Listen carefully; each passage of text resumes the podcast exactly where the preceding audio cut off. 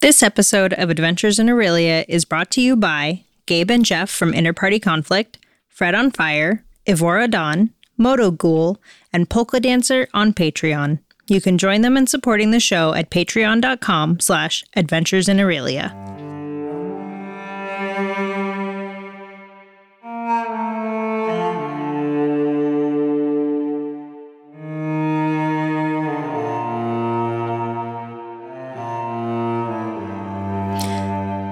And welcome to Adventures in Aurelia, a podcast where five friends sit around the table and record themselves playing Dungeons and Dragons.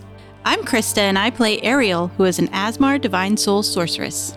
I'm Caitlin, I play Tempest, a Water Genasi Ranger. I'm Chris. I play Rem, a human paladin. I'm Chantel, and I play Kanina, a tiefling sorcerer. And I'm Damien. I'm the DM. This episode, we actually have a couple shout outs to give. Um, the first shout out that we're going to go ahead and do today is I'm going to have Chantel tell everyone a little bit about Kenku FM. Yes, shout out to Kenku FM. Uh, it's been very enjoyable. I usually like to get off of work and uh, hang out in voice chat, and it's nice to have the Kenku FM bot going around and playing a variety of lovely different music, uh, lots of different themes. Kind of gets you in that D&D adventuring mood almost. It's very atmospheric. I've been enjoying it greatly. Kenku FM is a bot that was actually put together by the people behind Owlbear Rodeo, which is like a super light and minimalist virtual tabletop. They put Kenku FM together as a way for remote people to like share the audio experience. But one of the things they did was included the ability to put a Discord bot together with the software. And because of the licensing we have with it, I have been running uh, the stuff that we have from Monument Studios, which we've been using in our episodes over the last few months, running almost all the time. Sometimes it needs a little nudge because it's not meant to be used the way that we're using it. So I have to restart it once in a while, but at least Chantel has been having fun having that available to her. And it's something else that people can just join in and listen to in the Discord server because I'm definitely one. I like uh, atmospheric music and instrumentals and that kind of thing. And this has like that nice kind of background mix because it is, it is very much kind of what you'd hear like in the background of our show or, like in the background of just any kind of adventuring type thing. It has different like kind of emotional overtones and whatnot. In the end of the day, is like it's something that's very nice and just to have kind of floating in the background as you're doing other things this episode, we'd also love to give a shout out to uh, Identico on Twitch, specifically Identico After Dark, where uh, myself was actually a guest on one of their recent episodes where we chatted a little bit about D&D, the uh, upcoming D&D movie, being a content creator in the overall tabletop RPG space, and a couple uh, little quick fire modern event questions that are going on. And I will have a link to that video up on the website when the video goes live on YouTube. I had a lot of fun chatting with Alex and Michael. Alex is one of the people that wrote Identica, which is a cyberpunk tabletop RPG system, and is one of the co owners of Gamers Heaven Seattle North, which this group has become regulars of their store, and we now consider them to be like gamer family. They're like the public home of Adventures in Aurelia, and if we ever do any meetups or live sessions or anything, will probably be held at Gamers Heaven Seattle North. And uh, also on that episode was Michael, who is a member of the Redemption podcast that I have been listening to for like five or six years, possibly even more. They are the longest running Star Wars actual play podcast. And I believe Caitlin is also starting to get her way through the back catalog after hearing positive notes from me and then finding out that two of their members play on Chaos Inc., right?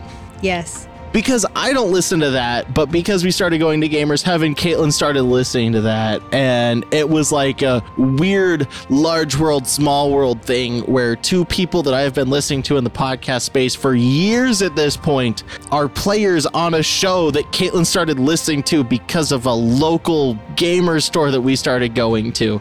It was like, oh my God, I know these voices, I know these people. I'm Chris from Play Comics a show where we look at video games based on comic properties and how well they stick to that source material, a part of the Gonna Geek Network, just like the show you're checking out now. Shows on the network are individually owned and opinions expressed may not reflect others.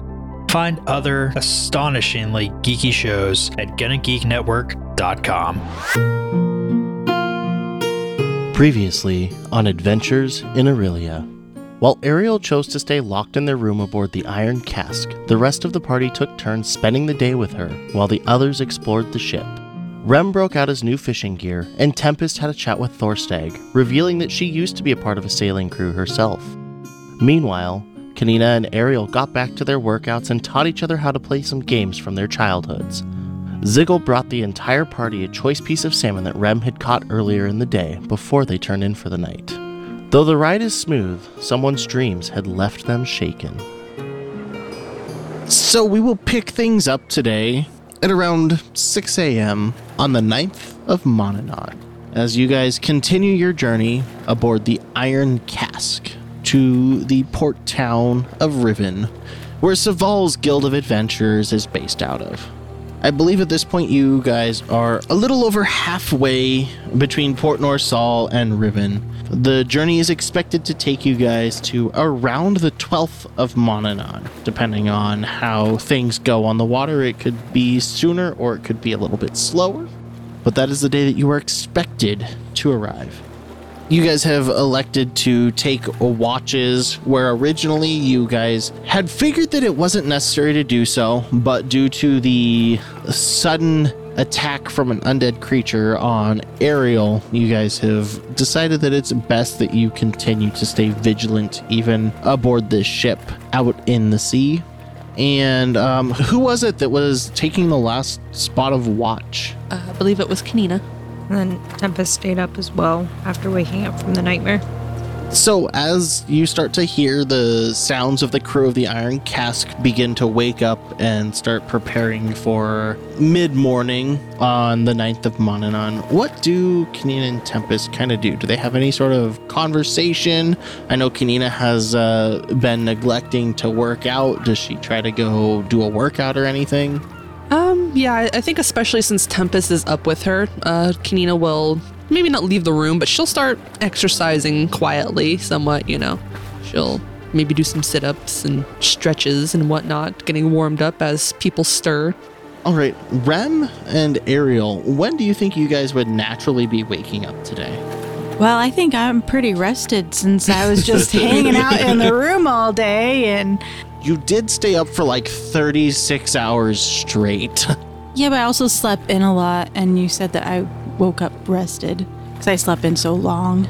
So I imagine if I was already a light sleeper and then starting to get used to working out with Nina, so I think if I was hearing what's going on in the ship and hearing Nina work out, I probably would have got up and caught up on whatever spot she's at in the workout. All right, and Rem, when do you think you would wake up? Rem would probably wake up when he starts to hear people moving around. All right, Ariel, go ahead and roll me a constitution saving throw. 11. All right, Ariel does not wake up feeling exhausted today, but a little on the groggy side. And I suppose that kind of as the order of events goes is Kanina begins doing a little bit of a workout, which starts to arouse Ariel and Rem from their sleep, hearing the sounds of someone in the room. What does Tempest do as Kanina like gets down on the ground and starts doing some crunches? She's awake, but she is tired.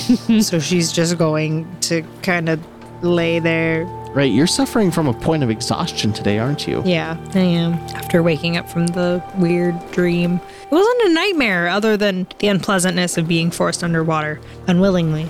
But it, it was definitely strange and startling. And she had quite the adrenaline rush afterwards and could not go back to sleep. So she uh, stayed up for quite a while.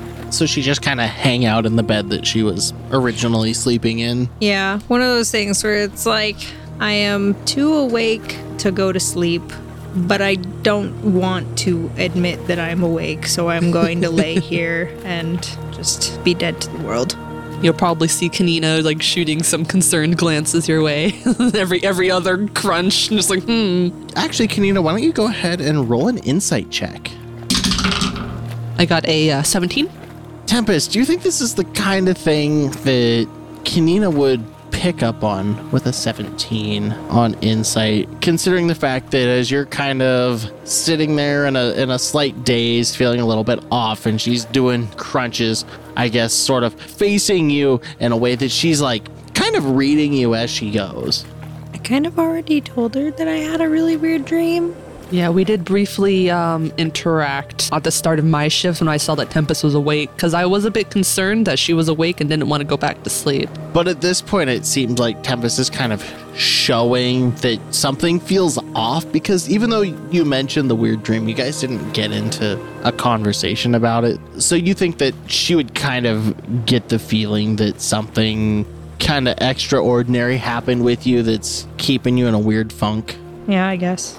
You can do with that info what you will.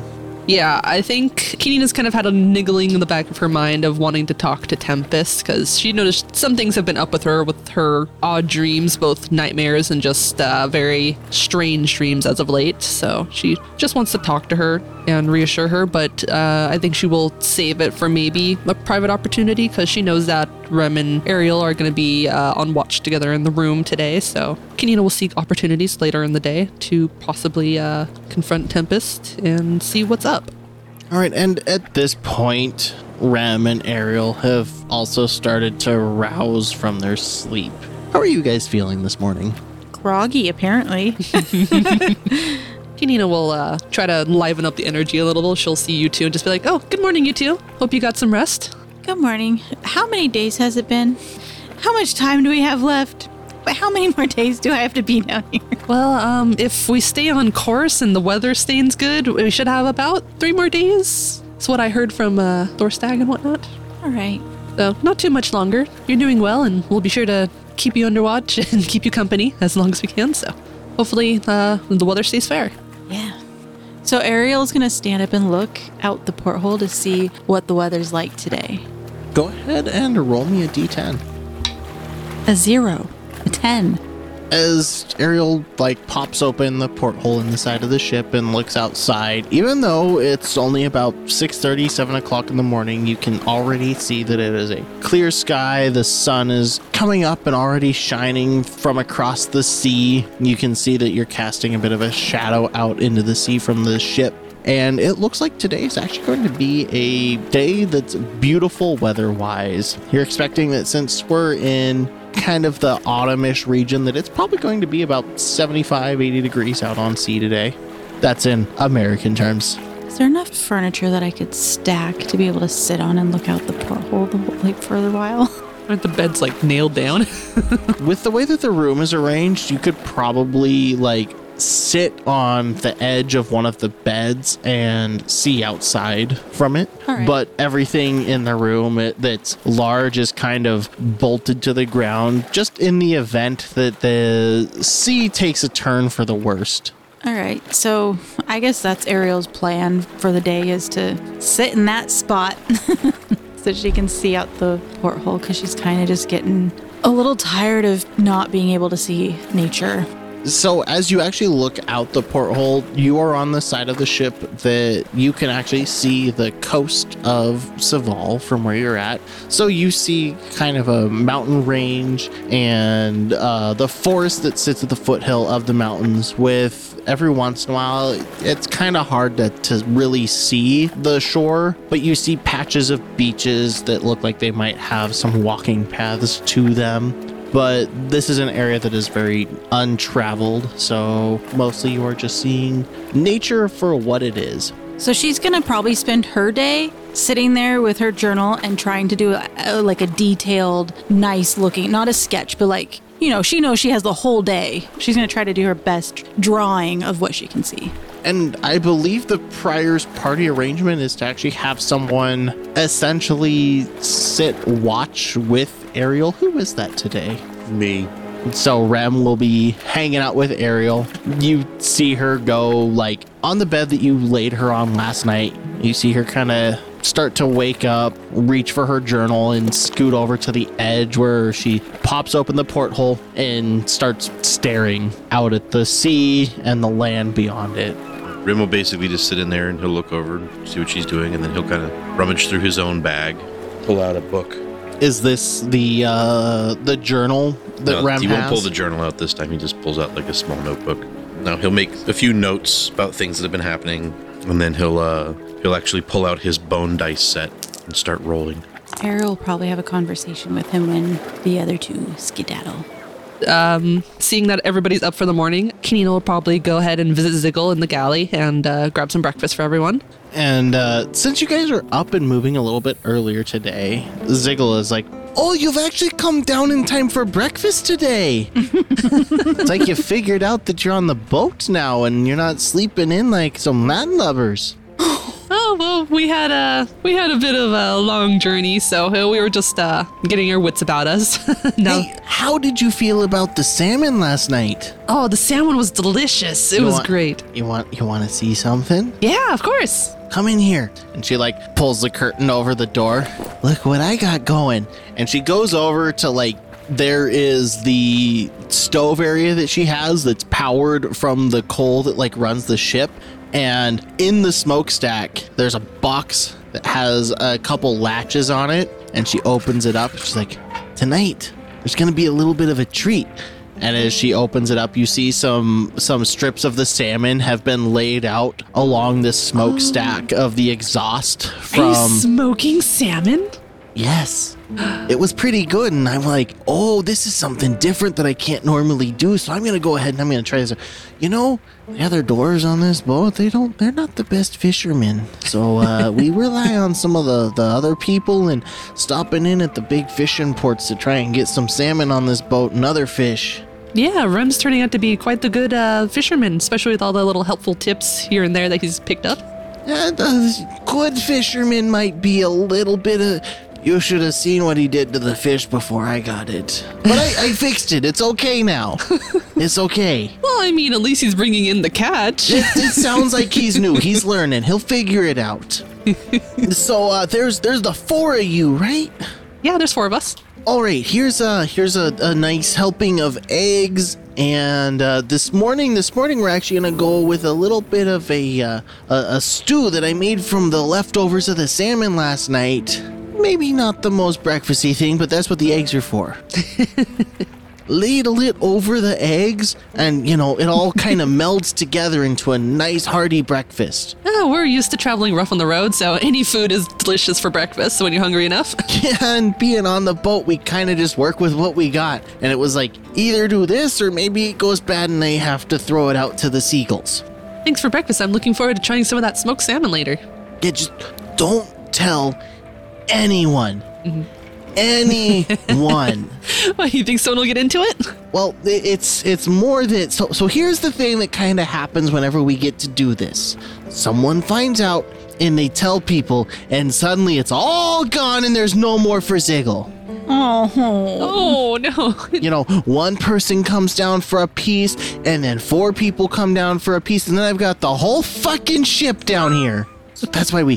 Shh. I got it. I got it. Shh. Yep. I'll give you some later Okay. if you're quiet, Yes, I'll be. and no one else comes down asking for it. Yes. Special treat, cause you and Ziggle are friends, Of course. and you're not normally on the boat.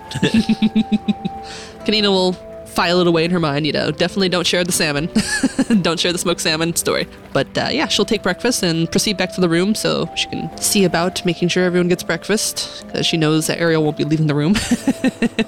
Tempest, Yes. breakfast has arrived. Yay. Bacon. yes, after distributing food to uh, all the people in the room, uh, Kanina will also make sure the horses get fed with what we have left, maybe a mixture of some scraps and what feed we have stored.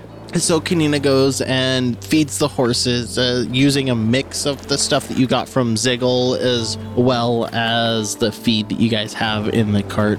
I don't know if it's been really described, but the way that I'm imagining things is you guys have this cart that is used being pulled by one to two horses that like the back footboard of it is a compartment that you can open up and is like where grain feed is filled into. So you like pop open the back and you see what looks like a couple days worth of feed still in it it probably costs about 20 gold to fill it up and probably covers about 10 days worth I guess at this point, since Rem is staying with Ariel, uh, Tempest and Kanina kind of have the day to do whatever you guys feel like uh, on the ship. Is there anything that you guys want to do today? Um, Kanina is honestly looking to get some alone time with Tempest, so she'll kind of watch Tempest to see if she goes, you know, out at all, because I know she's feeling a bit tired, but So I know the boat doesn't have any sails, so it would not have any masts. Correct. But is there somewhere like up out of the way, like above everything? Yes. Um, as you exit your room, you are in this hallway, and towards the center of the ship, from where you guys are going to the back of the ship, there is actually a rope ladder that hangs down from a space that is directly above your guys' room. So, since you guys are in an enclosed hallway, they have a somewhat like roped off, it's not like walled up like the sides of the ship are, but an area that is essentially like a viewing deck just making use of the space that they have. Up there is probably a couple crates maybe a barrel or two but not too much because they wouldn't want to have to carry it up and down all the time. That's where Tempest's going. so tempest kind of leaves the room and goes and climbs up to the viewing deck above your guys' room. It's probably about a 25 by 25 square area in uh, d&d terms that has a couple posts and like a chain that runs around at about waist height just to make sure that no one accidentally stumbles overboard when they go up there So I think uh, will be kind of keeping an eye on Tempest throughout the day. Not really, yeah, actually, I, yeah, she's probably following her. So based on that, like as Tempest gets up, would can you just be like asking where she goes, like where she's what she's up to, or is she a little more tactful than that? I mean, tact, but no, uh, yeah, she'll probably look over to her and just be like, uh, "Oh, uh, heading out, Tempest." Yeah, I think I'm just gonna go hang out up top, get some fresh air. Yeah, you're definitely looking a little uh, out of it today. Some fresh air might do you some good. Yeah. Tempest then leaves the room and climbs the rope ladder and finds a barrel to sit on the ground and lean up against and just enjoy the sea breeze. And it is a lovely day today as you climb up on top. So you are in like, especially now that you've gone up, you're at like the highest point of the ship. So you are in full sun, able to see kind of as far out in every direction as you can. And actually go ahead and roll me a perception check. Well, I rolled crit, but because I'm exhausted, I uh, have disadvantage. So that'll be a 10. that actually plays in pretty well with the exhaustion that you get up here and you kind of just slump yourself down against this barrel in the sun, relaxing, not really paying attention to anything going on around you. You actually don't even notice that within a minute or so of you getting up here, Kanina climbs up the ladder. Kanina will uh, spot Tempest, kind of zoned out against the barrel, and she'll decide to go join her. She wanted to give her a little bit of space and some breathing air, but uh, she's she's kind of had her concerns about her all night throughout the watch, and even previous nights after Tempest had expressed some uh, disturbance. So Kanina will go up to her and she'll uh, sit down against the same barrel. Just be like, uh, "Hiya, Tempest." Oh, hey. Sorry, I was kind of out of it. Yeah, I could tell. Uh, I hate to disturb you when you're trying to get some peace, but uh, I thought Oh, no, it's fine. thought it might be nice to sit and chat in private. It's been been a while since we've had a one-on-one talk for in a while. Except for, like, last night, Yeah, but, but eh, when little, we were the only ones awake. But I get what you mean. well, it's a little different when you're trying to not wake up others too. Doesn't leave much, much room for uh, riveting conversation. So, what's on your mind? Was there something you were wanting to talk about? Well, I kind of wanted to uh, dig a little deeper and see what's been been bugging you. I don't know. Just ever since we got on this boat, actually, ever since I met you guys specifically, uh, I didn't used to have like dreams worth note. Mm-hmm. I've been having a lot of weird dreams lately. Kanina will uh, kind of tilt her head and just be like, you know, now that you say that, I've uh, actually had quite a few dreams since uh, our party set out venturing together. They've definitely, I think, developed in intensity as we've traveled along. Huh. I wonder if this has anything to do with uh, Ariel's guardian angel, Kosane, or some such. Maybe she's sending us dreams, or maybe it's just the artifacts we've come across. I don't know. It's kind of a funny coincidence. We've all been plagued by dreams lately. So you think Ariel might be the catalyst? or do you think it's just the situations that we've been finding ourselves in that are causing, you know, strange no, I don't think uh, Ariel's necessarily to blame for everything because I, I, definitely think we've come across some artifacts and whatnot that have maybe influenced some of our dreams and just even our experiences. I think can kind of play into some of our uh, fears and doubts that might be plaguing us. You seemed uh, you seemed quite torn up the other night when we had that first initial encounter with the creature attacking Ariel. Yeah, something about it just it really got under my skin that I didn't get there in time to like help at all. I made it into the room just in time to see it be handled, but not to actually have a hand in it. Mm-hmm. And it's a weird feeling, kind of like you're useless, sort of. Maybe that's just me thinking way too much into it. Well, I definitely think it's something that might just be weighing a little heavily more so to you because none of us felt that way at all. We were glad to have your presence and the fact that you came in rushing to help these uh, companions you've only traveled with for a short while has been of great comfort to us. I- I've certainly had my share of fear and uncertainty and times where I was able to do nothing.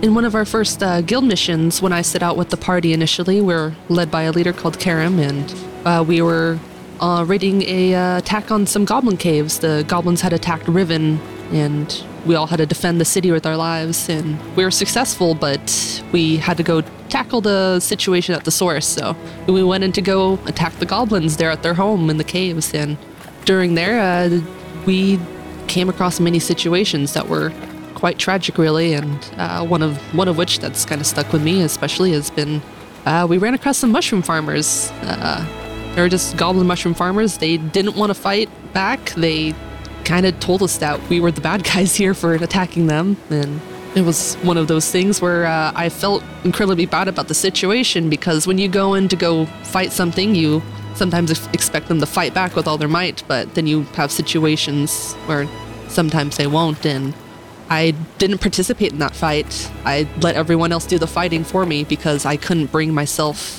to attack people who didn't want to defend themselves.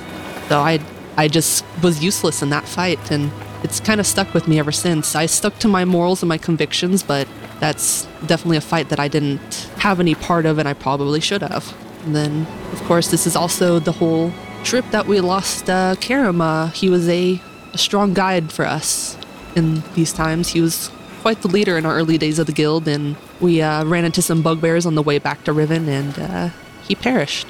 And this is one of those things where I kept thinking maybe if I was stronger or if I had chose to uh, act to heal him, even though I'm not a healer, and instead of trying to fight against the bugbears, and maybe would have been able to save him. But these are all just lurking fears and doubts and uncertainties that kind of stick with you through the life of adventuring. And I know Rem especially is plagued by things that have happened to him in the past, but it's one of those things you kind of learn to uh, learn to face these tough choices. But sometimes an action kind of allows you to reflect on how to improve in scenarios where it's life or death. Like you've experienced like storms in the open sea, right? Sure, plenty. So during those kinds of times, you have to do what you can to stay afloat, right? And even if it means all you're capable of doing is waiting for it to pass. You might want to try to fight your way out of the storm, but that's not always an option. You have to kind kind of just let it weather through sometimes. But at least some in those times you had like the solidarity of your crewmates. And I guess what I'm trying to say is it's probably a bad analogy, and I'm not really a, a seaman, but I'm trying to say that, you know, I'd like you to think of me and Rem and Ariel as your shipmates on, on a ship in rough seas. And that you can rely on us and we'll be there for you, even in situations where you don't feel like you can do anything. Sometimes we're all kind of stuck in that situation. I want you to join the guild with us. I think you'll be a good fit there. And with all the adventures we've had so far, I think it'll be it'll be fun to continue adventuring with you, despite the tough times. Oh gosh, that's that's uh big. Uh, I've never really had a a group, or I mean, other than my mom and I, like, never really had a family. I guess I haven't known you guys for very long, but when you're constantly putting yourself in mortal danger, I feel like it brings you together. That's definitely right. Besides all the, the glory and money you can get from adventuring, you also earn uh, steadfast companions. And I think that's definitely a little more one of the more valuable things you can take with you through life. It's about the friends you made along the way. As for the guild, I I don't know what any of that entails, so I guess we'll just have to explore that when we reach land again. Of course, that'll it'll still be your choice, of course, but I can help introduce you to some people. I don't know everyone in the guild uh, as well as I know some leaders, but uh, I know uh, Mihan, the leader of the Blades. He's he's uh, very interesting. He's pretty strict, but he's uh, he's a powerful fighter. He'd make a strong mentor for you if you chose to meet him. Otherwise, uh, I know Oberon, the leader of the Naturalists, might be another interesting choice. We can introduce you, and you can kind of see who uh, fits your vibe for fighting styles and what you like to do in the guild. But it'll be one of those things where we can kind of give you a tour, and you can have a place to stay for a while. And if you choose to enroll in the guild, then uh, you'll be you'll be set with us. Sounds like quite the adventure. And That I think uh, Kanina will be fine with fading into silence as we enjoy the sun and the sea breeze. Tempest will start pointing out seabirds. So while Tempest and Kanina have a conversation above your guys' room, I know that Ariel is spending most of her day today kind of staring out of the ship, spending more time than just lightly sketching, but actually drawing the coastline before her. Do you guys have any sort of conversation or anything meaningful happen? Or do you just kind of make small talk and mostly sit waiting for time to pass?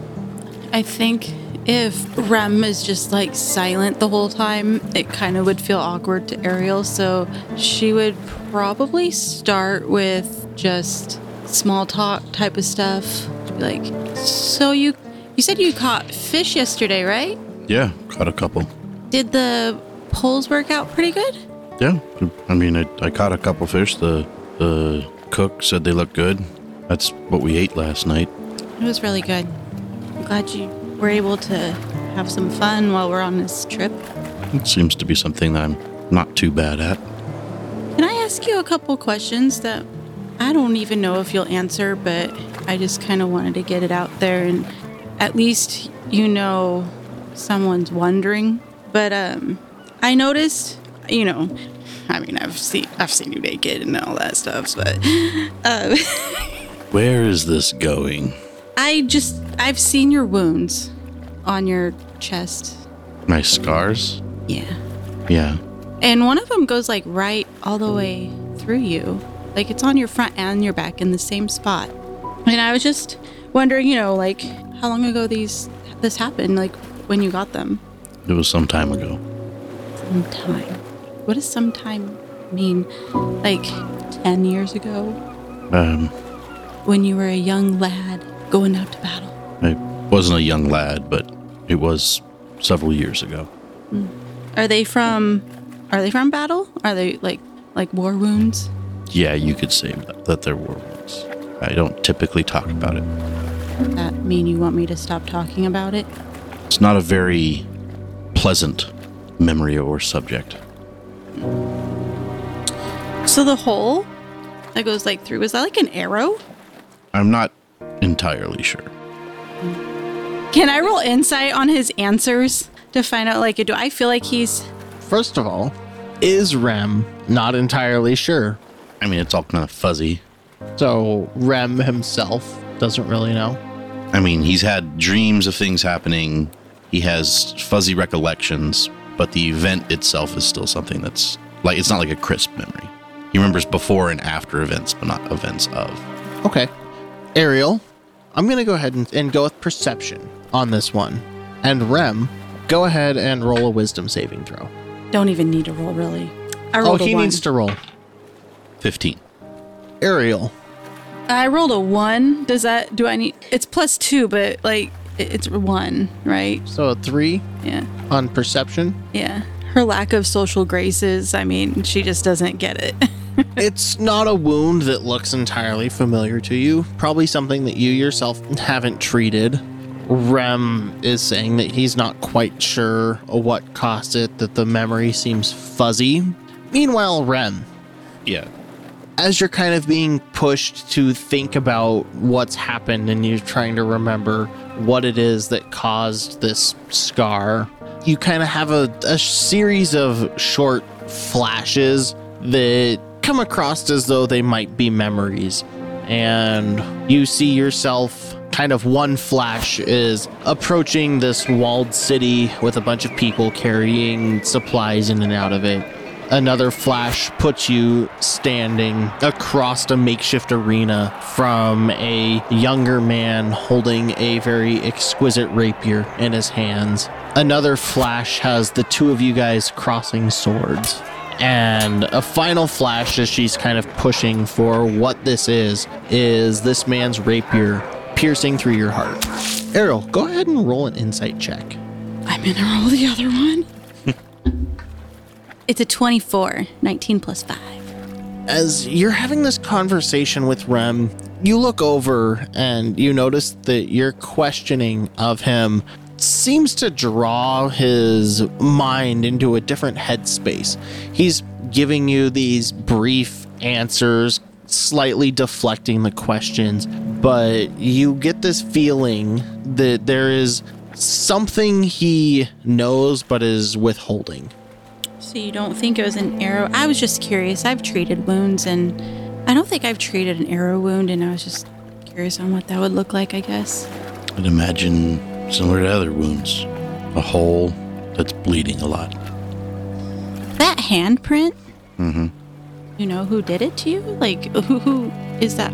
I'm just concerned that that person might still be a threat or something. Like, is that person gone? I woke up with it. You woke up. Did you get captured? Like, did you go unconscious for a time period and Well, yes, that, that came with the wound. so you like got I- captured or something? Because I imagine the only way you would be able to get that is if you got captured and like tied up or something, and they were able to do that to you. When I was a younger man, I made a mistake. It led to some very unpleasant events. When I woke up after a battle, I already had this mark. So like another war wound, battle wound thing. Something like that. Do I feel like he's telling the truth about this story? Or do I go with my three from the previous story? Go ahead and roll an insight check. Rem, you can feel free to roll a deception check if you believe that you are not telling the full truth. I got a seven. Rem, he's you don't have to tell her what you rolled. He's seems that he's telling you things, but you can't tell if everything is 100% honest or if he's hiding something. It makes sense for Ariel because she's socially awkward of a person and doesn't probably always catch things and is pretty gullible. So You're probably based on that description getting the idea that what Rem is telling you is not entirely truthful, but you are not getting the feeling that Rem knows. Like he's telling you what he believes happened, Yeah. but you have enough of your own insight and understanding that you don't believe that what he is telling you is a matter of fact, but you don't feel just like a he's little lying. bit more there. Yeah, he's either purposely obfuscating what he's telling you or or he legitimately doesn't know, even though you don't believe what he's saying to be 100% true. yeah, it, it's a truth but not a whole truth. I just want to know, you know, because of everything that's going on with these weapons that we keep finding and all the danger that we're already in because of all of this stuff. Do you think that what you went through that that's still past that maybe somebody might be searching for you? Because I feel like a handprint on your chest is kind of a symbol, a big deal. So I kind of wonder if The handprint's kind of a big deal for me. I don't know if you've noticed, and he kind of like motions to his tunic, which also has a large handprint on it. It's a large silver hand in the open palm position. oh, So is it maybe is it like a tattoo then? Like It's not a that you tattoo. you belong to something?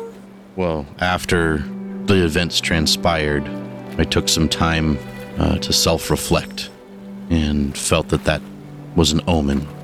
Ariel. Mm-hmm. Go ahead and roll me a religion check. 14. All right.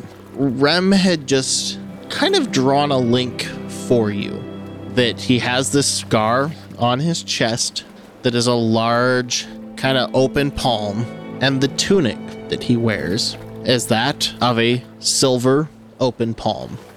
You recognize, and you probably already always knew this about Rem, but didn't draw the connections between it, that the god Nuada is often given the symbol of a silver open hand on a dark background.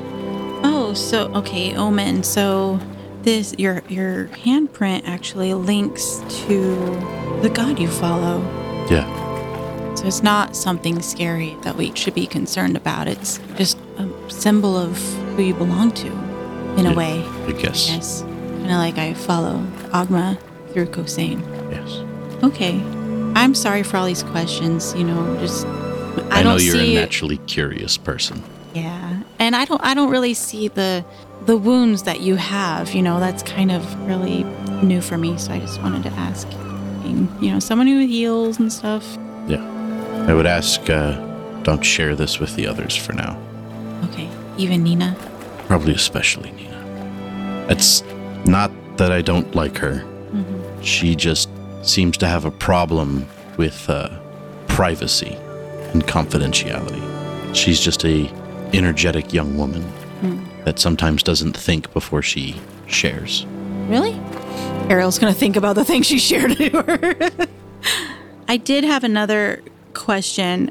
Last time we kind of spoke in private, we is when um, dreams were just beginning and dragons were brought up, and you know you had your, I think, opinion that I came to understand was that you know they're of, of myth and probably not real or anything. However, with what we've learned in the books of history, ancient history, and um, dreams that Nina's shared with us, and the dreams that I've had, I'm just wondering what you're thinking now because you've been really quiet. Are you still under the impression like that it's not real, that we just need to just, we're having weird dreams? Myth and legends are difficult things. As stories are told and retold over time, many things can change or be exaggerated. What we have seen through the weapons shows that there is definitely something.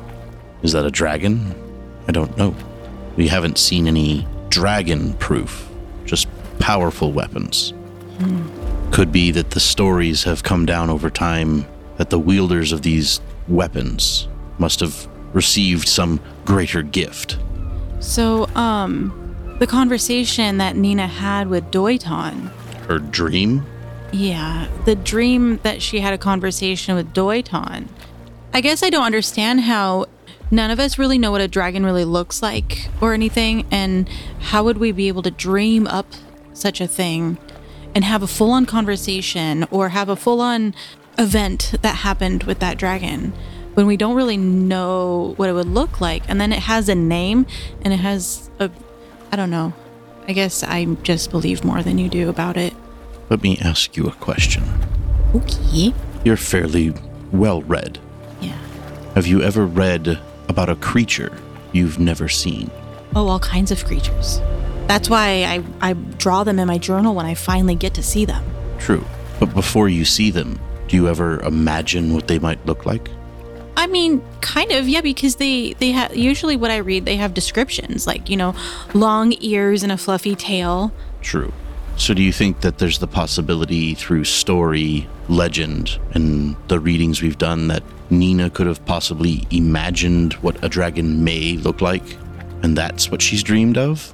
Maybe, but I can't explain that for me because I didn't have any books on dragons at the monastery. That wasn't something that I collected. It was mostly, you know, forest animals or herbs or, you know, stuff of more importance in that area. And I just don't remember ever reading anything until we went to the library to be able to have an image in my head to dream about. Well, we were told about the fantastical dragons by the guild when we first brought the axe back. I think Albric mentioned large scaled winged beasts, and you may have taken an item of something else you knew a lizard, a basilisk, and used that as a basis in your own imagination to dream. Because in, in dreams, we can see whatever we want. Hmm. Be that dragons, be that loved ones who have passed, be that giant naked ladies, but I don't dream of giant naked ladies, do you? perhaps giant naked men for you. Um, no. They are still dreams. I know that you have had dreams you believe to be not visions, but warnings. Perhaps that is your faith talking to you. Well, Kosane did tell me that I had a great evil to help with. Yes. And the dream of a dragon attacking the monastery, pretty evil. Like, who attacks a monastery?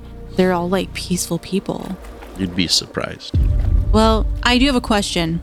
If we get there and we discuss the previous weapon, we discuss the current spear that I'm holding on to, and what we've learned about these dragon riders and dragons and the different weapons, what if they ask us to go searching? Or what if we find out another weapon?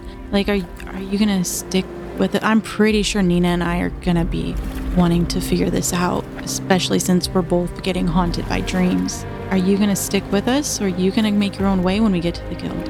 If the guild asks me, I'll go, much as I did on this mission. What if we ask you? Hmm? Unless I'm asked to do something else, I see no reason to stop. I was just curious because you've made it known to me that you really didn't believe in the whole dragon thing, that it's probably just a myth and our dreams probably just mean something versus actually being dragons. Just because I don't believe in dragons doesn't mean I don't believe in what we have done is not important. Okay. I am a soldier at heart, and as a soldier, we've done many things at the behest of someone else, whether or not we see the end goal. We don't always believe in what we do, but what we must believe is that what we do is important. Hmm. That's very different than how I work, but okay. You are not a soldier. I'm not a soldier. Not for the world, at least. Now let me ask you a question. Okay. What do you want to know? I tell everything usually. Why did you choose to name that stallion Princess? Because he's beautiful. And as Rem and Ariel continue making chit chat, kind of moving away from the heavier topics of dragons and whatever it is that Rem is going through, is there anything else that anyone kind of wishes to accomplish on today's leg of the journey? Kanina and Tempest have had a chance to chat. Did they wrap up everything that they wanted to discuss? Uh, yeah, with uh, Kanina and Tempest uh, sit enjoying each other's company. Uh, Kanina has, as usual, kind of bursting with uh, questions and wanting to start conversations, but she can tell that Tempest just looks very drained today. And she'll, I think, leave her be with her own thoughts for now, and she'll try to work on getting closer to her in the future. But for now, she'll make her rounds and maybe visit the others, but beyond that, uh, she will have a quiet day. Okay. Uh, let's say it's getting into early afternoon as you kind of make your way down from above the rooms. And as you're climbing down the ladder, you hear a boisterous voice behind you. Ah, Nina, there you are! You know, with everything that's gone on over the last couple days, I feel like we haven't really had any time to catch up this journey. Ah, yes, uh, Thorstag. Be nice to catch up a bit. Yeah, how you been? And he kind of gestures towards the front of the ship, kind of up between the two rooms over to where the bow is. She'll uh, kind of follow his lead to head over there, I'm guessing, and uh, she'll uh, she'll be like, "It's it's been slightly rough the past few days, but we're uh, we're weathering through it." Yeah, has there, uh. And he lowers his voice a little bit and leans in. Anything else that, uh, Thorstag should know about? Nope, everything's been uh, the same as usual. Nothing new has happened. So Y- You gotta understand that usual for me with you guys now is apparently uh, uh things. Things. We're gonna leave it at things. nope, no, no things, no new things. All right. Well, that that's good to hear. Uh, how's your friend doing? Which one? I mean, it it did look like you were having a conversation with the blue one up. I still don't know if I know her name, but the it's blue one up there, Tempest. I know you were having a bit of a chat with her, but I guess really I mean the one that's not leaving the room. Um, I think she's getting a bit of uh, cabin fever. She's she's getting a bit restless. I think she misses being able to wander around and breathe the fresh air. But uh, she's quite steadfast in her uh, her decision. So I can't blame her for that. It is probably safer for everyone involved to do what she is doing. But hopefully, if we stay on course, uh, we should have another what three days left, maybe. Uh, well, uh, and he, he looks out off the bow of the ship in the direction that you guys are going, and you can see as the coastline runs south and then cuts in a little bit, and he points kind of at the point where the coastline cuts in. He goes, "You see that? That right, right there? That point? Yeah. You see that?" Yeah, Kanina squint, kind of have her her eyes shielded over uh, with her hand. We're a little far away, but if you squint really hard, go ahead and roll a perception check. See how hard I can squint. I think that's an average looking squint. Um, 13. if you squint really hard, you'll see that there's a little little thing that sticks up off of there. Do you see it? Um, I I think s- I think so. It'll be easier to see at night. That is the Espont Lighthouse. Hmm. I don't remember if we saw that one on the way out. Uh, the the lighthouse. It's like the one day mark between that and Riven. That's about how long it's gonna take, and it looks like we should be hitting that about this time tomorrow. Oh. So then from there, unless things really go to shit, we'll be getting, uh, we're about two days away. Oh wow, we've made uh quite the fast travel then. I guess today was a good day for us to sail with all the clear skies and whatnot. What time would it be about today? About 3 or 4 p.m. Well, that's uh, great news to hear, Thorstag. I'm, I'm happy that we're gonna be there even sooner. I am eager to uh, introduce our new our new uh, adventuring buddy to the guild and get back home and see my room and whatnot. see uh, Mr. Speary again. It's been been such a long time since I've seen some of the faces at the guild. Yeah, and I, you know, uh, I, I, I probably shouldn't say. Hmm? Oh, uh, given the events of you being on the ship, me and the crew are kind of looking forward to, not you, not you, but your friend. your friend not being on the ship anymore. She's never gonna be welcome to come back. Like, I feel bad, but we've never dealt with that kind of ship before. Oh, I, I guess that's understandable. It makes me a little sad to hear that, and Ariel would be. You're welcome anytime, Nina. In fact, when we get to Riven and we get your friends off the ship, it's fine if you want to hang out and continue sou- sailing south with us. She'll just be like, oh, it makes me a little sad to hear, and I'm sure uh, Ariel will be quite torn to hear that, but uh, We don't have to tell her. I'm not planning on telling her. I'm She- not gonna tell her either. Ah, yeah. No, no one's telling anyone anything, but if there's uh, one thing we're all in agreement with, we don't tell your friend. Right? yes, of course. Good. But no, it's uh, I, I I'm always happy to, to travel with you, Thorstag, and I love everyone on this ship, so I'm quite glad to get to see everyone here. It, it has been nice having you aboard. You're gonna be cooking, right? Yeah, I do think I expressed some interest in trying to cook. Good. The spices could liven everybody up a little bit. Oh, and boy, And do he I have kinda- spices. and looking forward to it since you've been on board, but with everything weird going on, I get why you haven't had time to get down there and work with Ziggle too much. yeah, I'm. Uh, I should be free tonight. I don't think uh, my watch is tonight with Ariel, so I'll be able to help out. All right, well, you know where I am. I'm either up there, and he points towards where the helm is, or I'm in my room, and if you just knock on the door, I'll come out. All right, and I'll be sure to keep you posted on any new uh, events or things that may appear. Things, things a good word for that. He makes his way down the hallway back towards the helm. If you watch him walk, you'll see him climb up the ladder that's at the back of the ship, climb up to where the steering wheel is. Kanina will probably stand and watch him go, and then she'll gaze out at the lighthouse. Hope the skies remain clear so that we can continue our quick, speedy return to Riven. All right. If there's nothing else that anyone really wants to get done today, any other conversations that people want to have, then we can go ahead and make our way to, I guess, night since you guys are taking watches tonight. Mm-hmm. Was able to take some time aside and go help Spice Ziggle do some cooking and, and throw some special herbs and spices in with the food.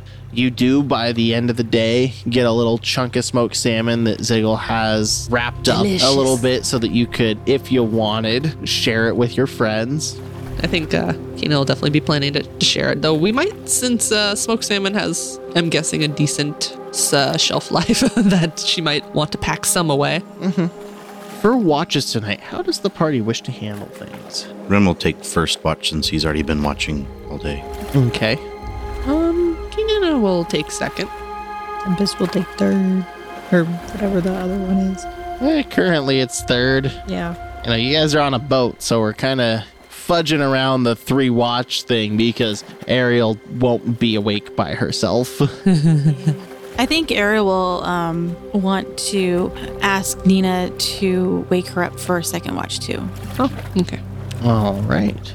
I'm guessing that there's going to be a reason for that. So why don't we go ahead and start with Rem? Go ahead and roll me a d20 for your watch. 20. A 20. All right. Rem's watch goes by seemingly uneventful. You hear much the same that you have heard on your watches prior, and nothing inside your guys' room behaves any differently than you would expect. And you, after a few hours, wake up Kanina and possibly Ariel as well, since Ariel wanted to be woken up on this watch as well. So why don't we start with Kanina? Rolling a d20 for the second watch. Five. Kanina and Ariel wake up for the second watch. I'm assuming since you wanted to be awake that you have some intentions for your the watch, Ariel. Um, mostly she just missed her best buddy that was out all day, so she kind of just wants to investigate. Like, what did you see? How was it? Because she definitely has cabin fever, and part of her journal says, um, Nina follows Tempest out. Today must be Rem's turn. This must be day three or four. I can't remember. so, yeah, she's very much just cabin fever and mostly just wants to show her the art that she did in her book of what she saw out the porthole. She wants to ask about the day. Nothing really super important. She just missed her friend. So Kanina will awaken for her watch uh, at Rem's prodding, and uh, she'll go ahead and, as Rem settles in, she'll awaken Ariel, and uh, we'll start our watch together. I'm sure we'll find a place to uh, huddle together against the wall. Ariel will get her journal and she'll be like, Hey, Nina, look, look, look, look what I did today. and she'll show her her drawing that she took all day to do in between questioning Rem things. Kanina will take a look at her uh, her drawing. How did it come out? Ariel, go ahead and roll a perception check first. Dirty 20. Alrighty, and roll a sleight of hand with advantage. is a plus three, so 19. As Ariel shows Kanina the drawing, it is a pretty good drawing of the coastline, and you had spent some time with Thorstag up there, and he pointed out some things on the coast. So you recognize some things, and you actually even see down at the, the southern end of Ariel's drawing a little nub that sticks up off of this like southernmost point of the coast that Thorstag had pointed out to you as being the Espont Lighthouse. Oh, is that the uh, Espont Lighthouse? Yeah, Thorstag was just uh, showing me that out uh, on deck. Ariel has no idea what it is. Is, is that what that is? I just thought it was really neat, and so, you know, I added it in there. Yeah, no, you did a really great job. This is excellent. It's uh, very recognizable for what uh, the landscape is. I know you had all day to work on it, so. Yeah, I was really happy that it was sunny outside, so that way I could, you know, do something other than writing. Oh, it was quite a nice day. Yeah, we apparently gained uh, half a day's worth of travel speed, so we're supposed to be there in uh, a little bit less time than it would have taken beforehand. Ooh, does that mean just like one more day? Well, about another day and a half or so now. And so instead of arriving on the 12th, we're going to arrive on the midday around the 11th. I have no idea what day it is anymore. It's uh, so instead of tomorrow, it's gonna be like tomorrow's our last like full day on the ship, right? yeah, and then we'll probably arrive around noon afternoon time on the 11th. To Oh, cool. so not too much longer. I almost get to see land again. the first thing I'm gonna do is go and pick something like plants, like leaves or something, just to feel them. Yeah. yeah, I'm sure it'll be good to get back on the ground again and get to uh, get a little bit more uh, elbow room than being inside this cabin. Yeah.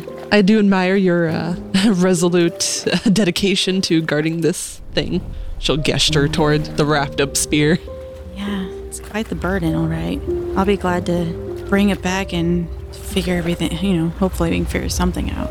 I did mention to Rem about, um, you know, because we had all day together and the way he's been, you know, so quiet and stuff, I really haven't really gotten to know if he would even stick with us when we get back. So I did ask him about it and he still isn't sure about the whole dragon thing, but um, still kind of, from what I'm getting, that he like kind of just thinks it's not real and we're just, you know, dreaming stuff. But um, he did say that if the guild didn't ask him of anything else to do, that he would stick with us if you and I want to keep pursuing figuring out what our dreams are all about. I suppose it's a little hard because I don't have a god that I follow like you do with uh, Kosane and Agma and whatnot. So I've never really had like a a truly guiding force like to tell me that you know what kind of visions are real and not. So I guess I can kind of see where he's coming from because it's uh, it's hard it's hard to tell if something's really a dream or something that's supposed to be super meaningful. And I definitely I think I took influence from you to uh, pay more attention to some of these things that have been a little more meaningful and coincidental for some of the things we've come across. So I I choose to believe that what I've dreamt about might have some meaning, even if the events that happened in it may have been something I conjured up, if that's what he thinks happened. Yeah, I don't know. I just feel like personally, there's just too much coincidence mm-hmm. with what we read about, you know, legendary dragon, mythical dragons and their weapons. And then all of a sudden, we're dreaming about a dragon and we're finding weapons. And then the dragon tells you he needs you to find the rest of the weapon. Like, that's a lot of coincidence. Yeah, it's uh, it's one of those things where I'm going to pursue what leads I can on that, and whether the dream is uh, telling me direct information or if it's just giving me some some guidance, like what what led you to Riven. When we get back, are you still wanting to pursue this? Or is this something that you're going to let go unless you get more dreams and stuff? For the most part, I'm planning on following through with the leads that we have from uh, the Axe, and I'm curious to see what information the guild leaders have found out because they did say they were researching things. So I plan on pursuing this as far as the leads will take us, but eventually. What if they're like, I don't know. Um, well, I suppose we can do more research, but eventually, if we do run out of information, then all I can do is be helpful in the way that I can and help with any immediate emergencies in the area. Do what the guild is meant to do and help people. Have you had any more dreams with Doiton to ask the questions? I haven't, no. I've been sleeping quite peacefully uh, as of late, so. I haven't had any more either. I mean, that's both good and bad news, I guess, because it means we don't get any more guidance, but it also means that you're not being disturbed. But yeah, I, I spoke with Tempest today. She was still a bit troubled by the dreams that she had more recently. She, she was awake for longer than her shift entailed last night. She seemed quite uh, perturbed by some vivid imaginings that happened in her dreams. I didn't get to discuss too much in depth, and we found out a little bit, but I did end up having a pretty meaningful conversation to her. I hope I got through somehow. I invited her to join the guild with us. Oh, that's great. I think she really fits in with us. I, I was definitely hoping that she'd uh, take my words to heart and that she'd come to rely on us and think of us as comrades that uh, she can have adventures with in the future. Hopefully, we'll uh, introduce her to some people in the guild because I know I've been thinking about talking to Mihen for some sword training since. Oh, really? Yeah, I got that fancy sword from Ulal Hammerfall, so. I will probably just continue training on the my sorcery. it's something that I really need to keep learning. I mean, I think I mostly just rely on Kosane with, you know, my more healing type of stuff. And I've learned some things from you too, like, and how to get that out of me. But Yeah, I guess uh, magic has always been very instinctual for me. It's something I've had from a very young age, and I've only recently come into uh, the ability to really harness its power and use it as a, a force for fighting for good and whatnot. So I think it's I think it's important for me to gain some all-rounder skills, though. It's not, never a bad idea to be able to learn some new tools. Because the more I can use to help people, the happier I'll be. yeah, maybe I can get better at my workouts too while we're at the guild. better at aiming too. and then we just chit chat more. Hmm, okay. You guys chit chat through pretty much the entire watch. Trade over to Tempest. Tempest, go ahead and roll me a d20 for your watch. 15. All right, so Tempest makes it through her watch, not really hearing anything of note happening. Um, you do notice that at some point the, the water got a little rougher, but the iron cask plowed through just fine. A little bit of extra tossing and turning from the people sleeping in the cabin as the ship just pushed through the waves and was kind of kicked up and pushed to the side a little bit more than normal. But you make your way to early morning and the rest of the party gradually wakes up, probably with Kanina waking up first to do some exercise. Rem and Ariel having gotten enough to call full night sleep, and also Tempest losing your point of exhaustion because you did get enough sleep through the night that you do not wake up exhausted, even though you woke up early. So you feel a little groggy to start, but you end up coming to. Now, who is leaving the cabin today? Um, I do think Kanina would make her rounds and whatnot. She probably wants to chat with the crew and see the sights. All right, does anyone else plan on leaving today? Tempest would probably at least go out and get some fresh air at some point. Which one of you think would leave first? Probably, Probably Kanina. Nina. Yeah. All right, Kanina, go ahead and roll a perception check. I rolled a crit. One. Three. All right, do you think that Tempest would leave while Kanina is still out and about? There's a strong possibility. Because who knows how long Nina's going to be gone for. All right, then go ahead and roll a perception check as well. Eight. All right. Uh, Kanina, when do you think you would go back to the room? How, how long do you think that you would be out and about, meandering and talking to people? Um. Well, she's probably gonna do her usual rounds of visiting Ziggle. Probably say hi to Thorstag if she can. Uh, she'll probably start talking up some crewmates and being like, "Look at Ulal Hammerfall's sword he made! Isn't he cool?" Throwing his name around there a bit because she did promise to spread his name. I suppose whenever the next mealtime would come about, she would probably want to head back. breakfast would happen within the first hour or so that you're awake. You'd be able to, you know, as you head down and talk to Ziggle, you could get loaded up with breakfast foods in about the first hour. Mm-hmm. Tempest, about when do you think you would return back to the room? Is Nina bringing food back? It sounds like. Then to get food. Okay, so you would probably come back to the smell of Kanina bringing food back to the room. Kanina, as you return to the room, there is a note taped to the door, written in Dwarvish. Oh, Can you read Dwarvish? let me check. no, I cannot read Dwarvish. All right. So, Kanina, as you come back with a plate of food, you find this dwarvish note written and stuck in the door. I do know who reads Dwarvish, though. you know, I think glance at the note curiously, and uh, she'll take it down with her to go bring into the room.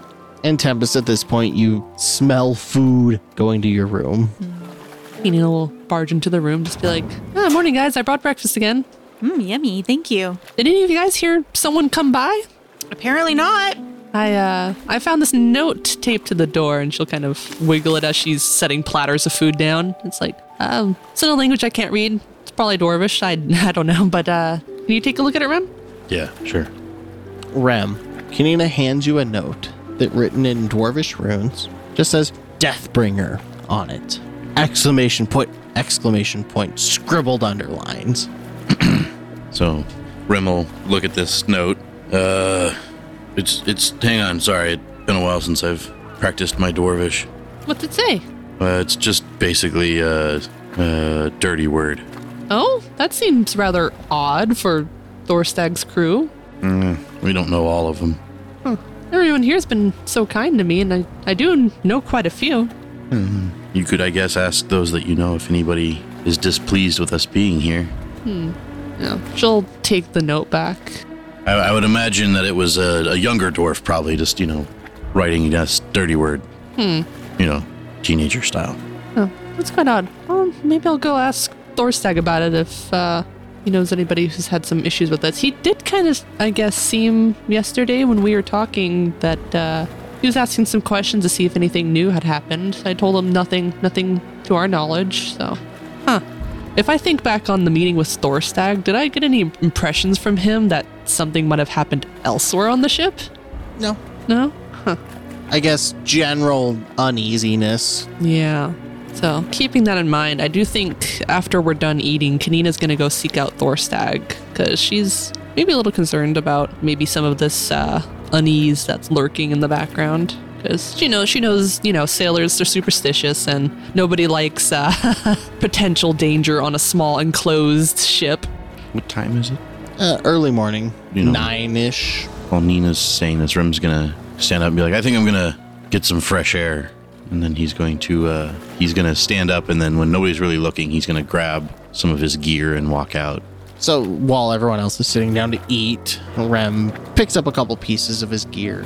And then he's gonna go outside. I'll wait until they're finished. Is there anything the three of you wish to wish to talk about over breakfast before I move over to what Rem's doing? Um, uh, Kanina will look between you. It's like, um, so first couple of days I took uh, shift watching, then Rem took last shift. So I guess that leaves uh, you, Tempest, to uh, be with Ariel today. Sure. Guess we can have you sit, and uh, we should be arriving sooner than we planned. Uh, Thorstag mentioned yesterday when I talked to him that we'd be arriving somewhat midday on the 11th if uh, the weather holds true. So we'll see. Hopefully, we'll all be able to stretch our legs soon. Um, I know you guys took care of the horses yesterday, but can you make sure that they get food today, please? Mm-hmm. I'll be sure to do so as soon as I see Thorstag. We still have enough? Yeah, Okay.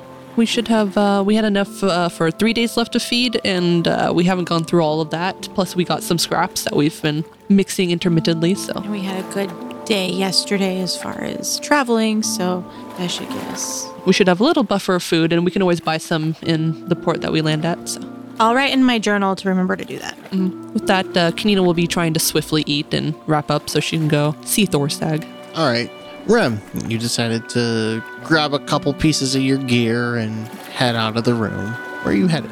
So he's gonna close the door and make sure it's closed fully, and then he's gonna kind of look around, see if he sees any faces, and then he's slowly gonna start making his way through the different areas of the ship and very carefully paying attention to see if anybody kind of gives him a, a dirty look.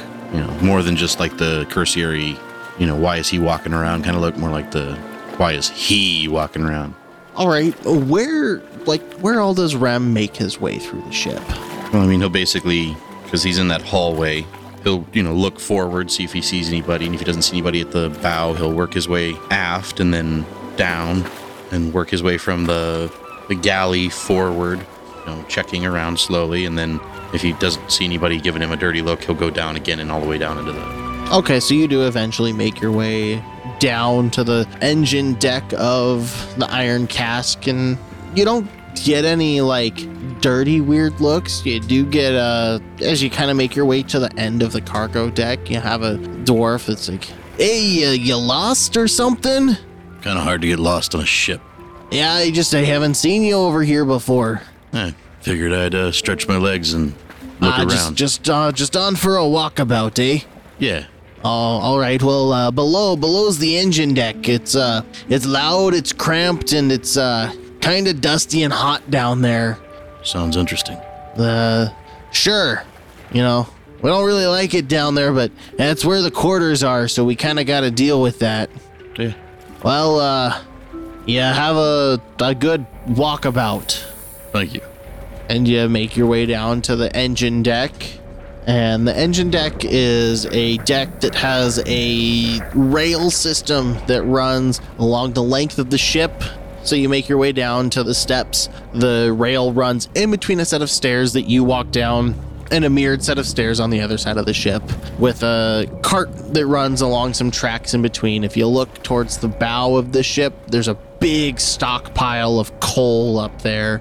And at this point, there is a dwarf shoveling coal into another mine cart. And as you turn and look towards the aft of the ship, there is a long hallway, pretty narrow, just barely big enough to fit the cart down, that has a couple lanterns along it that leads to, uh, you could see to the very back is a big, like, glowing brass housing and pretty much directly in front of you as you look towards the back of the ship is a door and then mirrored on the other side is a door that forms some rooms that create this large like walkway that the cart can run through Okay.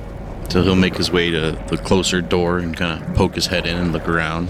As you poke your head in, there's a very small sort of landing area. And if you lean over a little bit, you can see a pretty narrow walkway that goes next to a bunch of curtained sort of stalls. A couple of them are open, most of them are closed. Okay. I'll listen for a second, see if I hear anything. You hear the sounds of snoring. Okay. Move to the other side and check in that door. You uh, move over to the other side, and uh, you're seeing the same thing, except on this side, there's a dwarf that's coming towards you. Uh, Can I help you? I'm just having a look around. Uh, these are the private quarters. Private quarters.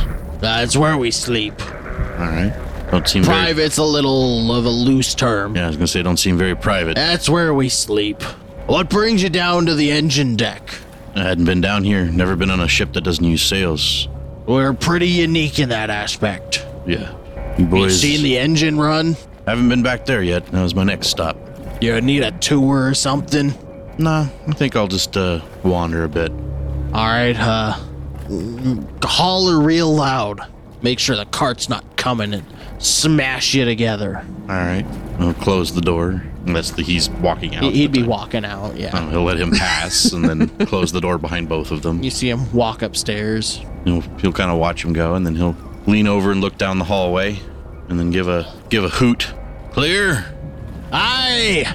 And he'll wander down the hall to the engine room, take a look around. What be bringing you over here? I've never been around this kind of uh, equipment. Seemed very interesting. Ah, the finest ship in the Dwarven fleet. Very nice. You boys, uh, you boys keeping busy? Of course. Gotta keep the engine turning. Anybody, uh, anybody not like their job here? I'm sure there's a couple that don't like their job here, but it's a job. Eh, gotta do what you gotta do. Yeah, it's hard work down here. Shoveling coal, keeping the track moving, running the whole ship, really. Real heart of the operation. And there's like two other dwarves that are down here with him that you see are like so there's this big kind of brass housing that's right in the middle center of this room that you can see glowing orange out of the top where coal is being shoveled into. And on each side is a dwarf that's standing next to a smaller housing that um, you see them checking some gauges. They flip levers every once in a while or twisting valves, and it seems that they're kind of the ones that are in charge of maintaining the engine systems and keeping a steady pace, making it so that things don't overpressurize or get into a dangerous territory. Every once in a while, the the dwarf that you're talking to turns around. There's a big series of gauges that seem to have like pressure and temperature readouts, and he'll pull a lever to vent some steam. Okay, so he'll uh, he'll watch for a minute or two and be like, "I'll leave you boys to it," and then he'll look down the hallway again. That's a little bit straighter, so you can see that there's a cart coming or not. And then he'll wander back down the hallway and make his way back upstairs slowly. Still, you know, still watching, making sure he's not getting any dirty looks anywhere. Go ahead and uh, roll perception as you walk back. Uh, 18. As you make your way back, you don't run into any dwarf that seems to be giving you a particularly sour look or anything. Okay. And he'll make his way back all the way up to the main deck and kind of wander back to, I guess, Thorstag's area. Is he on top or is he in his room? Um, right now you're getting into like mid to late morning. He'd be up on top. So he'll make his way up there to address Thorstag. At this point, how long is he taking? Because It's been a while. It's probably been about 10 minutes or so. Would that be long enough that Kanina would have slipped out to go find Thorstag on her own? yeah, I do feel like it'd be thereabouts. So for however long, uh, she did say that she was gonna speedily go through breakfast. All right. How about the both of you go ahead and uh, roll a d20? See who would make their way to Thorstag first. Ten. 20. So, pretty much as this conversation starts, Kanina would be walking out of the door and see Rem pulling himself up the ladder to talk to Thorstag. Oh, Rem! Right? I think I know your name. That That's me. Okay. What can I do for you? Oh, he's going to look over his shoulder to check back towards the door. You see Kanina walking out the door. He's going to turn so that she can't see his face. All right. Uh, go ahead and roll perception, Kanina. Eighteen. All right. You can not you notice that Rem like looks at you, doesn't quite make direct eye contact, but shuffles and turns his body a little bit to position away from you. What can I do for you? Oh, seems one of your uh, one of your men decided to leave a little note for us Oh, uh, when did this happen? sometime uh, during breakfast. I'm Sure, Nina's going to talk to you about it too. Nina striding over. I'd appreciate if you didn't let her know exactly what it says. Okay. Are you gonna tell me she's gonna be up here in just a few seconds? I just said it sounded bad, like a swear word. Okay. Are you gonna tell me what it said? I'm, I'm sure she'll show you. And then Okay, I, I he'll get shift it now. again. So now, like as he's turned, it's basically made room for Nina to approach from the ladder. Well, hi guys. Morning.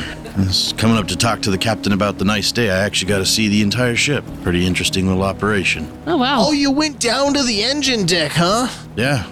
So a little dusty, a little hot, but it's an interesting mechanism you have. He kind of turns and s- pats the smokestack that sticks out above. He's like, "Yep, this thing's what keeps everything going." It's one of the reasons that we've made such good time because the weather's been pretty good, so we're able to just keep that pace going. Sure, you know all about it, Nina. Oh yeah, I remember last time I was on board, I I tried to volunteer to shovel some stuff over into the engine.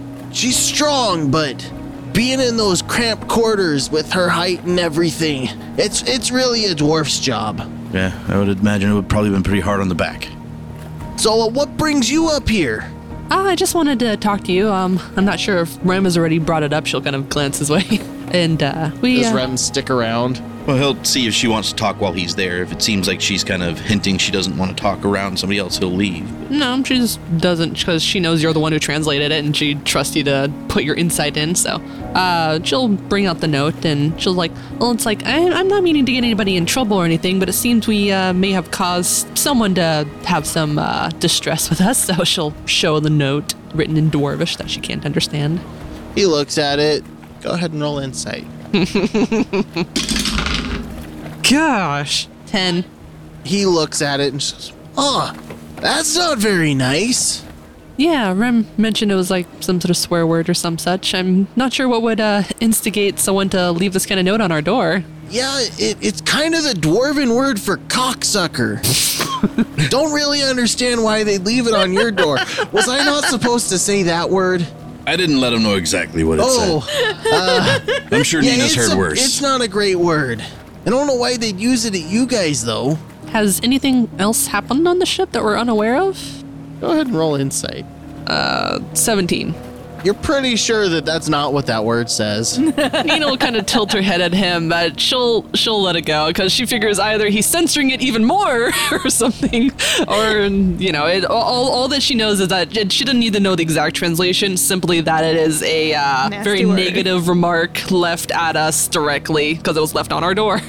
so she's like, well, um, I'm not really sure. Uh, I, I know we've brought some turmoil into your ship. Like you were telling me yesterday, you're not traveling with uh, a group who brings this much danger on board. And again, we do we do apologize for the trouble we've caused, but Rem's watching this too, just to see if possibly Thorstag himself might know something about this note.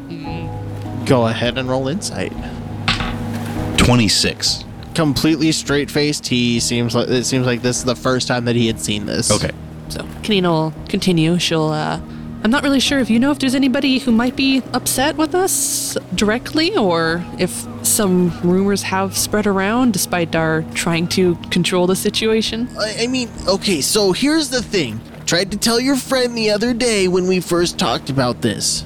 Your shit ain't a secret. Yeah. Everyone on the ship knows. Mm-hmm. No amount of me trying to redirect was gonna change the fact that within about three minutes of things happening, people were already telling everyone about it.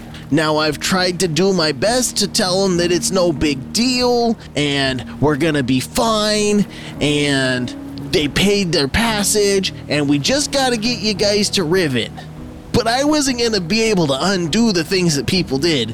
Not without breaking some skulls, and I wasn't gonna do that.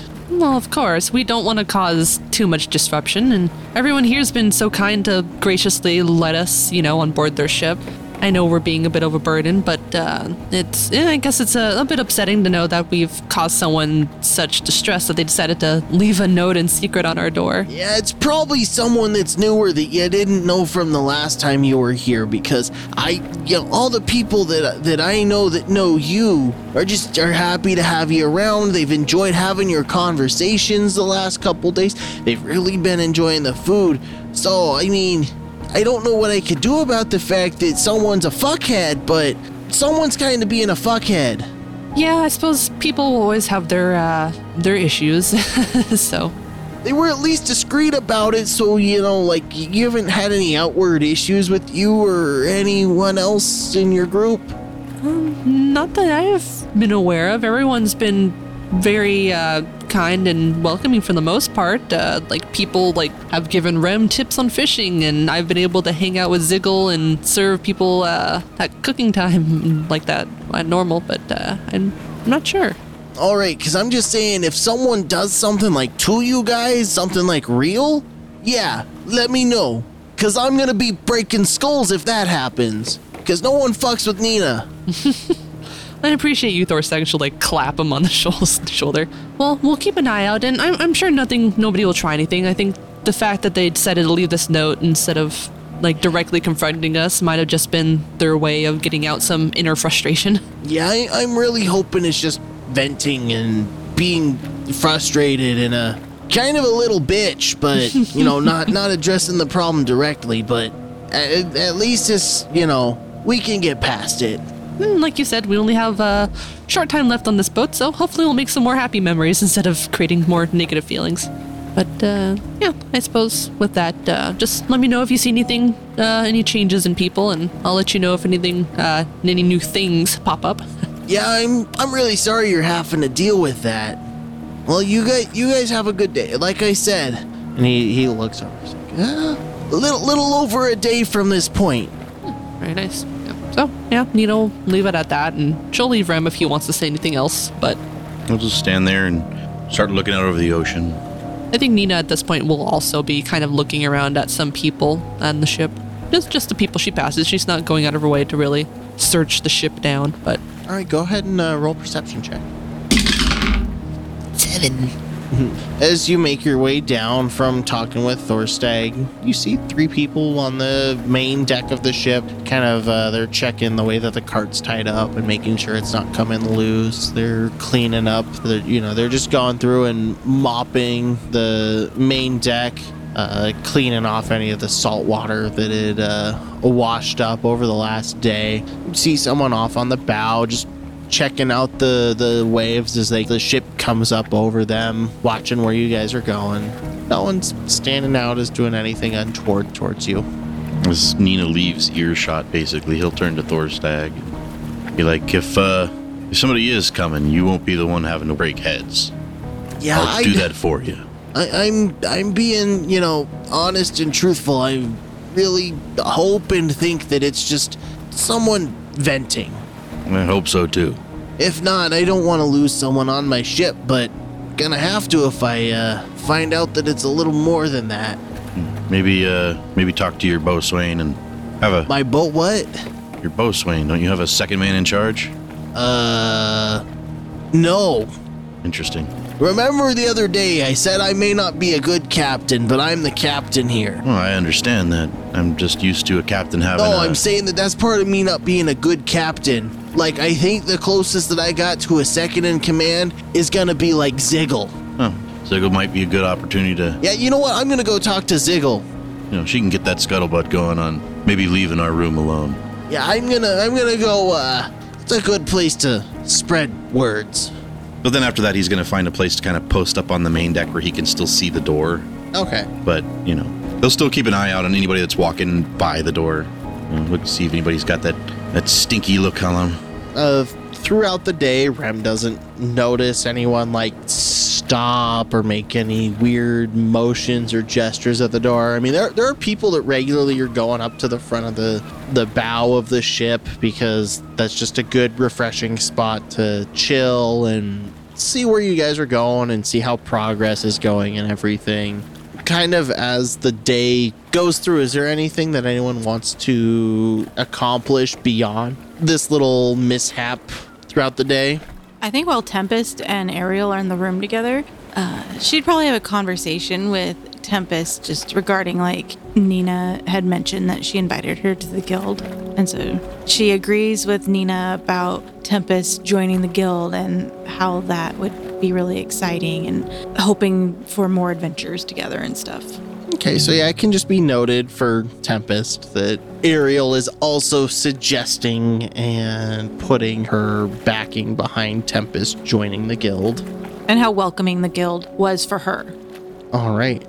I will say, uh, Kanina throughout the day will be uh, showing off her fancy sword and praising Ulal Hammerfall's name, probably wielding it somewhat inexpertly, but nonetheless showing off the uh, the glisten and gleam and the wonderful master craftsmanship of it.